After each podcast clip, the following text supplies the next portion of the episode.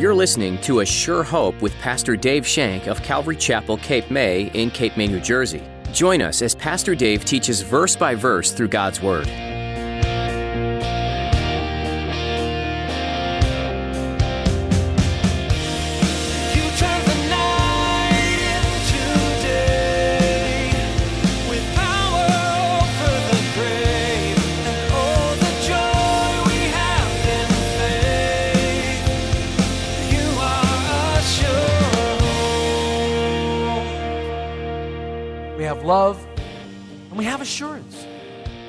Assurance. God says, Look to me and be saved.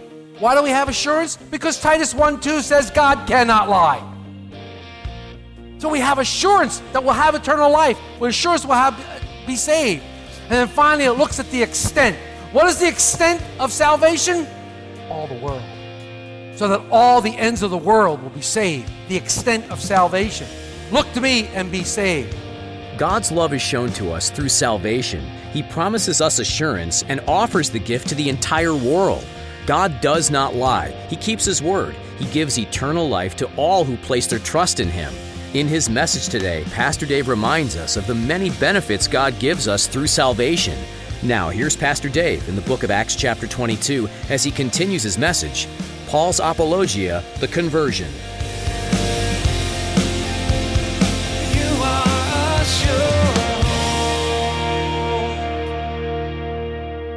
Listen to what this commentator, F. F. Bruce, describes. He wrote a book called Paul, the Apostle of the Heart Set Free. Listen to how he describes this incident. Quote With astonishing suddenness, the persecutor of the church became the apostle of Jesus Christ. He was in mid course as a zealot for the law, bent on checking a plague which threatened the life of Israel, when, in his own words, he was apprehended by Christ Jesus and constrained to turn right around and become a champion of the cause which up to that moment he had been endeavoring to exterminate, dedicated henceforth to building up that which he had been doing his best to demolish. Talks about a true conversion, doesn't it? How did this happen? How could Paul go from one minute being a Pharisee, a Pharisee of the Pharisees, as of the law, blameless? How could he go from one minute seeking to destroy this way, looking to destroy these people, to get rid of the sect that was destroying Judaism? How could he go from this rage that he had within him to becoming the apostle of God's grace? How does that happen? There was a great revolution in Paul's life, a great turning a great conversion. He went from the state of being angry and, and looking to destroy them to a state of love, to a state of mercy, to a state of grace, wanting all to know that Jesus Christ is Lord. How did it happen? Well, we get an idea of how it happened in 1 Corinthians 9, verse 1, when he asked the question to the Corinthians as they, they were questioning his apostlehhood. They were questioning his being an apostle. And he asked this question Have I not seen Jesus Christ our Lord? Ooh. Paul declares that with his own eyes he saw the once crucified Christ, now exalted as risen Savior. This is what led to Paul's conversion.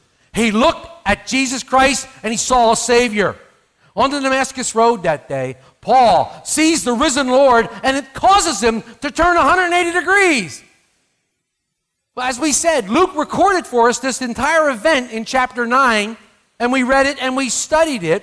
But we can look at chapter 9 again for just one quick verse because it seems to me that the text kind of gives you a thought that the Holy Spirit was already working in Paul's life before this happened. Because if you read quickly, chapter 9, verse 5b, which is the second part of the verse, it says, Jesus tells Paul, It's hard for you to kick against the goads. Hmm, a strange verse. The goads were instruments that they used to put on the front of the plow so that if the ox began to kick, he would kick against that and he would all of a sudden realize, I can't kick against that, I'm getting nowhere, and he would continue to plow. He would continue to plow. God was working in Paul's life. He was kicking against the, this Holy Spirit that was trying to convict him, trying to quicken his heart. But how was he working? What was God doing? God was using Paul's very zealousness against him. He was using the very zealousness that Paul had toward the Lord against him. He was using Paul's persecution of the way to minister to him as only God can. God was revealing himself to Paul, showing him the depths of God's love. And this is what God does. He meets you right in the midst of where you are. God doesn't say, clean up your act and come to me. That's not what I read. God says, come to me just as you are. You've heard that Jesus cleans his own fish. In the midst of where you are, God appears. God is there. Many, many great scholars believe that the death of Stephen, you remember Stephen, the first martyr? The death of Stephen had a profound effect on the Apostle Paul. You remember the story? Paul watched him die. Paul even writes, I consented to his death. Paul was there. Paul was a member of the Sanhedrin that day. He voted death, killing. Paul watched it. Remember what else it said? Paul held the cloaks of those who were stoning him. Paul heard Stephen's message. Paul heard the gospel. Paul saw Stephen's face as that of an angel. Paul saw everything, and then he watched this man die, and he heard the last words out of this man's mouth, the same words that Jesus uttered on the cross Father, forgive them, for they know not what they do. You don't think that had a profound effect on the Apostle Paul? He saw that with his own eyes. He gathered it, he reached it. You know God's word does not come back void. God's word will accomplish that which it is sent to do if we allow it to happen in our heart. You know, sometimes we hear a message and we think it's a good message, but it doesn't come to light. Sometimes it takes a while for it to sink in. Sometimes we have to hear it and, and, and live it and see things in our lives before all of a sudden we go, wait a minute. But that's what God does to me. When I'm trying to do something I'm not supposed to be doing or, or thinking the way I'm not supposed to, all of a sudden a hand comes, bam, oh yeah. See, the Holy Spirit doesn't let up. The Holy Spirit convicts of righteousness, convicts of sin, convicts of judgment, because that's what the Holy Spirit's supposed to do. The Holy Spirit doesn't give up, and He continued to work on Paul's heart. He continued to work. Something was happening in Paul's heart. As I said, God's word doesn't come back void. It accomplishes that what it's sent out to do. Paul knew what Stephen went through. He saw it. So as he came to Damascus Road, suddenly God appeared to him on the road, hearing a voice. Paul answers and says, Who are you, Lord? And the Lord said, I'm Jesus, whom you are persecuting. Now, there's several things of interest here that I want to look at before we move on. First of all, Paul answers Jesus correctly. He identifies him as Lord. Oh, wait a minute. He recognized Jesus as Lord. Now, the word here in the Greek is kurios and it means supreme one, supreme being. It means God. So Paul recognized Jesus as God, as who he is. Paul's conversion was instantaneous. And speaking of the way to salvation to the Romans in Romans 10 9, he says that if you confess with your mouth the Lord Jesus, kurios, that's the same word right there, kurios, Paul knew immediately who was speaking to him. He knew immediately and he identified him. Immediately the Spirit quickened Paul's heart to the truth and he was born again. The second thing I see, and very encouraging to us, and we need to pick up on this, the second thing I say is who did Jesus say Paul was persecuting? Paul said, I'm persecuting the church. Jesus said, No, no, no, no, no, no, no. You're persecuting me, Jesus said. That should give us great hope. That should give us great, great excitement because when we're per- being persecuted, when things are happening to us, they're not persecuting us, they're persecuting Christ. Hey, big brother, this is yours. They're persecuting him. They're persecuting the one who came, the one who came to save the world. They're not persecuting me and you. It's great. Jesus identifies with his church, and in it, I couldn't help but going to the Truth Project, the Unio Mystica, I love it. The Unio Mystica, the oneness we have in Christ, us in Christ, Christ in us. We're all together in God the Father, one. So if you're persecuting one, you're persecuting the other. I love that. I can only imagine what's going through Paul's mind right now. For so long, he thought he was doing God's work. He thought he was doing God a favor by getting rid of this sect. He sees the risen Lord and immediately he's changed. That's the way salvation is. You're changed immediately. Oh, I know. Sometimes it takes a while to work out in your life. I understand that. But not in God's eyes. In God's eyes, what did Jesus say on the cross? It is finished. In God's eyes, it's done. He sees you as pure, He sees you as holy. Paul saw the risen Lord and was changed. What about you and me?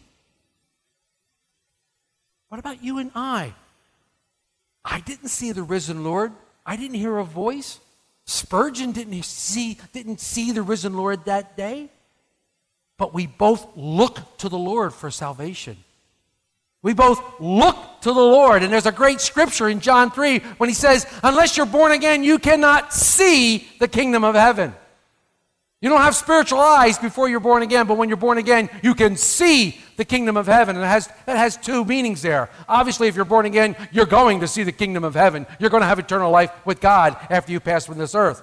But I also think it means you can't see spiritual things unless you're born again. You can't see the kingdom of heaven. When Spurgeon and I, I like that sound, Spurgeon and me, I like that. When we gazed into the face of God, we were changed. We were changed in an instant. If you go back to our opening verse in Isaiah 45, verses 22 to 24, let me read them to you. Look to me and be saved, all the ends of the earth, for I am God and there's no other. Have sworn by myself, the word is gone out of my mouth in righteousness and shall not return, that to me every knee shall bow, every tongue shall take an oath. He shall say, Surely in the Lord I have righteousness and strength. To him men shall come, and to all shall be ashamed who are incensed by him. This simple but powerful statement right here shows us the plan for salvation. It shows us the actual plan for salvation. First of all, it shows us the simplicity of salvation. Listen to what the great commentator Alan Redpath said. Quote, one can read many books on theology which expound all kinds of things in an attempt to show how man can reach God. But these theories are far from the truth. The Holy Spirit needs exactly four letters. Two of them are the same. He tells us what to do L O O K. That's it. It's the simplest basic thing a person can do, yet it's the most difficult in daily living. Unquote. So we see the simplicity of salvation. Look to Christ. We see the focus of salvation. We are looking to Christ as God and never to ourselves or anything else of man. We're not trying to build a kingdom, we're looking for a kingdom. We're not trying to get there by works, we're not trying to get those things by that I can do. We're looking to Christ. Again, Redpath. Quote, look unto me in his word, which means looking away from the church because the church will never save anybody. Looking away from the preacher because he can disappoint you and illusion you. If I haven't disappointed or illusioned you yet, hang around. Look away from all the outward form and ceremony. You must look off from all of this, but you look to the throne of God. You look to the throne of the Almighty God, and in your heart, you see the risen Lord. You see the risen Lord, and this becomes salvation. You see the reigning Christ. So we see simplicity of salvation, the focus of salvation, and it shows the love behind salvation as God is pleading with man look to me. God is pleading to man. Jesus is pleading to man look unto me. Look to me and be saved. We have this beautiful, beautiful picture of God demonstrating his love to us, but yet we were still sinners. Christ died on the cross. Look to me, Christ says. So we have simplicity, we have focus, we have love, and we have assurance. We have assurance. God says, Look to me and be saved. Why do we have assurance? Because Titus 1 2 says God cannot lie. So we have assurance that we'll have eternal life. With assurance we'll have, uh, be saved. And then finally, it looks at the extent. What is the extent of salvation? All the world. So that all the ends of the world will be saved. The extent of salvation. Look to me and be saved. There's a great story in Numbers 21. Don't have to turn there, I'm just going to paraphrase it for you. There's a great story in Numbers 21. Some of you may know it. Nation of Israel is being the nation of Israel. Cantankerous, complaining, murmuring towards God, something that you guys never do. God says, Okay, I've had it. You're done. And he sends in all these snakes, all these poisonous snakes. And they start biting the people. And guess what? The people die. The people come to Moses and they go, Moses, Moses, we're all dying. We're all getting bit by snakes. We're all dying. Do something, Moses, do something. Moses goes to God, and God says, Fashion a serpent out of bronze. Fashion a serpent out of bronze. Put it on a big stick. Take the stick in the front of the camp and put the pole on the camp. Whoever looks at the bronze serpent will be healed. Whoever doesn't will die. Moses does that, puts it up there, puts that stick up there with the bronze serpent on it. Somebody gets bit by a snake, they look up there, boom, they're healed. Somebody gets bit by a snake and says, nah, I'm not looking there, they die. Simple as that. Now, why did I tell you that story? Ah, Jesus is talking to Nicodemus. Jesus is having that wonderful, wonderful conversation with Nicodemus in chapter 3 of John. And in verses 14 of 16, Jesus declares something here. And he says this As Moses lifted up the serpent in the wilderness, even so the Son of Man must be lifted up, that whoever believes in him should not perish, but have eternal life. For God so loved the world that he gave his only begotten Son, that whoever believes in him should not perish, but have everlasting life. Jesus said, I'm the one being lifted up. If you want salvation, just like you looked at the bronze serpent, look to me. We're back to that thing again. Look to Jesus. Look to Jesus and be saved. Look to Jesus to have everlasting life. So if you compare that with Isaiah 45, you can see the simplicity of salvation. Christ is lifted up for all men to see. Look upon Christ. You can see the focus of our salvation. Believe upon the Lord Jesus, the Son of Man. We can see the love behind the salvation. Christ is crying out to the world, Look to me. And we can see the assurance of salvation because they have eternal life. With the, and then we see the extent God so loved the world. God loves the world. Spurgeon had a pretty neat commentary on this very passage, and he says this Wherever I am, however far off, it says, Look. It does not say I'm to see, it only says look. If I look on a thing in the dark, I cannot see it. We have done what we were told. A sinner only looks to Jesus, he will save him. For Jesus in the dark is as good as Jesus in the light.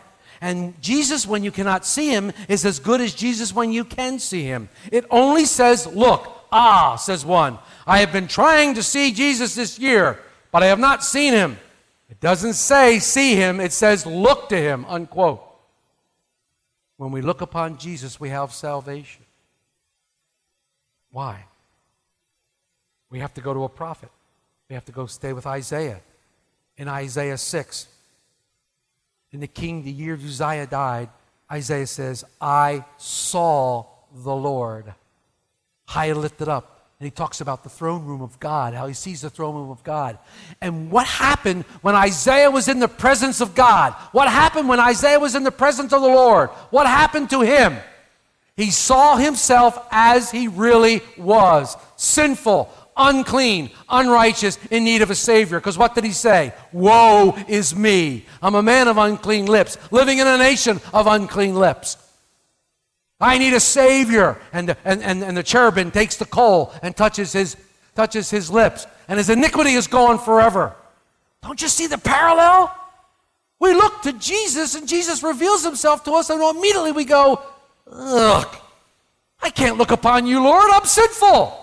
I can't look upon you, Lord. I'm, I'm dirty. I'm unclean. He says, Look upon me and be saved. And we confess to him, I'm clean, Lord. I'm unclean. And he saves us. He saves us.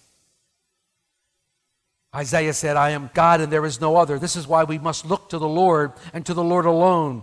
We can't look to institutions. We have to look to God. Again, the church is not God. Pastors are not God. Brothers and sisters in Christ are not God. We don't look to them. We look to the Lord for salvation. And when we look to the Lord, we find him. Isaiah says the promise is given by God himself. I swear by myself, God says. When God affirms an oath, who does he swear by? He swears by himself. There's no one greater. So when God swears and gives an oath, he swears by himself. In Hebrews 6:13, he said, "For when God made a promise to Abraham, because he could swear by no greater, he swore by himself." And then Isaiah continued and said that to me every knee should bow, every tongue shall take an oath. The Lord declares that there will come a day when every knee will bow to him and every tongue will swear to his greatness. You recognize this quote. You should recognize it because Paul quoted this very verse in, in Philippians 2, verses 10 and 11. And when Paul quoted this verse, it is an overwhelming evidence of the deity of Jesus Christ. Overwhelming evidence. Everybody looks, well, show me the deity of Christ. It's right there. Because everybody knows when Isaiah, Isaiah was talking about God, he was talking about God, Jehovah. But Paul takes this verse, and at whose name will every knee bow? At whose name on everybody's tongue? The name of Jesus. It's the deity of Christ that he's clearly pointing to. And then finally, Isaiah finishes this 45 verse. He says, He shall say, Surely in the Lord I have righteousness and strength. To him men shall come, and all shall be ashamed who are incensed against him. I have righteousness and strength in Christ. I have righteousness and strength in Jesus Christ. But those that are against him will be ashamed. Christ said, You're either for me or you are against me. There is no middle road here. If you cannot decide before the two, you have decided and you are against me. There's no middle road. Those that don't look upon Christ, those that aren't saved, will be ashamed, but yet they'll still have to bow and confess. They will still have to do that in the presence of the Lord. Have you looked upon the face of God? Have you looked to Jesus Christ and know the need for salvation? Have you done that? Have you done that as children? Have you done that? Have you looked to God and say, Yes, I need salvation from God? This is what I need.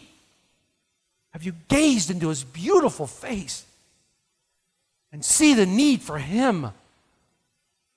It's what every man and woman and child must do to earn salvation. That's the only way we get salvation, and it's not earned at all. It's a free gift, God's grace.